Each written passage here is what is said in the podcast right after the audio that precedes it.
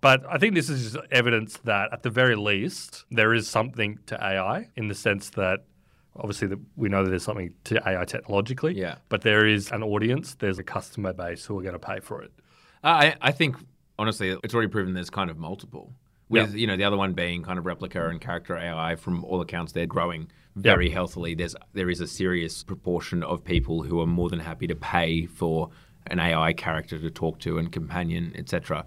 As well as yeah, OpenAI and ChatGPT and, and the various now like use cases for that from professional context to yeah this more weird companionship to and, I- and I know they're pushing more into this consumer product that is just used every day by you know your mums to look up recipes and stuff Yeah. which I, I don't know if that has been proven yet but yeah there's certainly something there Yeah, totally. So this reporting came out around the same time that uh, OpenAI and ChatGPT released a bunch of new features, which are now available to everyone that has ChatGPT Pro, which is now becoming, and it's very evident that they're trying to make it something that justifies its price because it's a pretty steep subscription as far as they go. It's like over twenty bucks a month. Um, I think in Australia it's like thirty plus. yeah Um, about and- 40 I think I don't know someone pays for it for me but yes I would if they they didn't I would pay for it myself Yeah, so it, it's like relatively steep, and what that to date has gotten you is basically access to GPT four and like higher caps on the amount that you can use it as compared to the free tier. yeah But they're adding a bunch of new features to make it like a more valuable subscription product. Uh, and the ones that are now available to everyone that uses it as of this week are first of all the vision features. You can take photos and upload them into Chat GPT and ask questions about the images that you're sending it.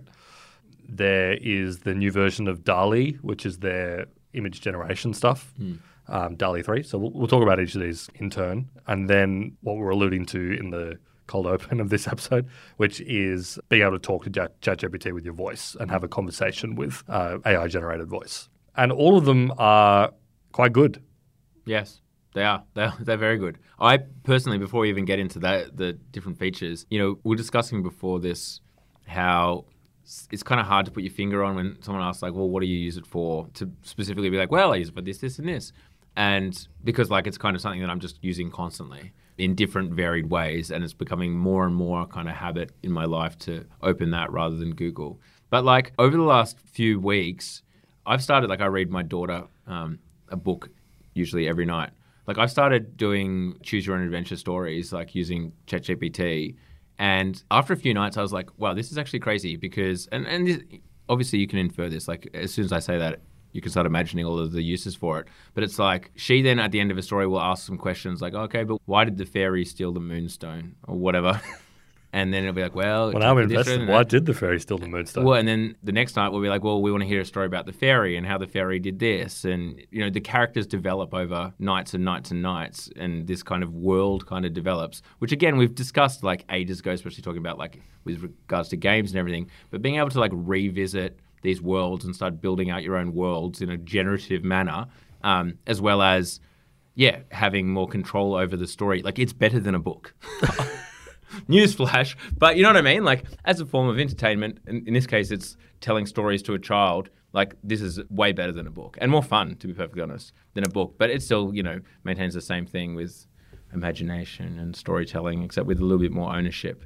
Um, Yeah. But yeah, like, I found myself using it for stuff like that, which is kind of in that use case that they're pushing for, right?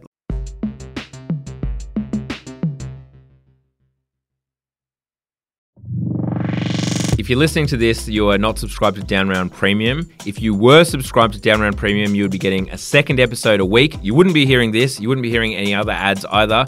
If you go to downround.net, you can sign up right now, get access to the whole back catalogue, extra episode a week, no ads, seven bucks a month. Pretty good deal, James. Spectacular deal, Ralph.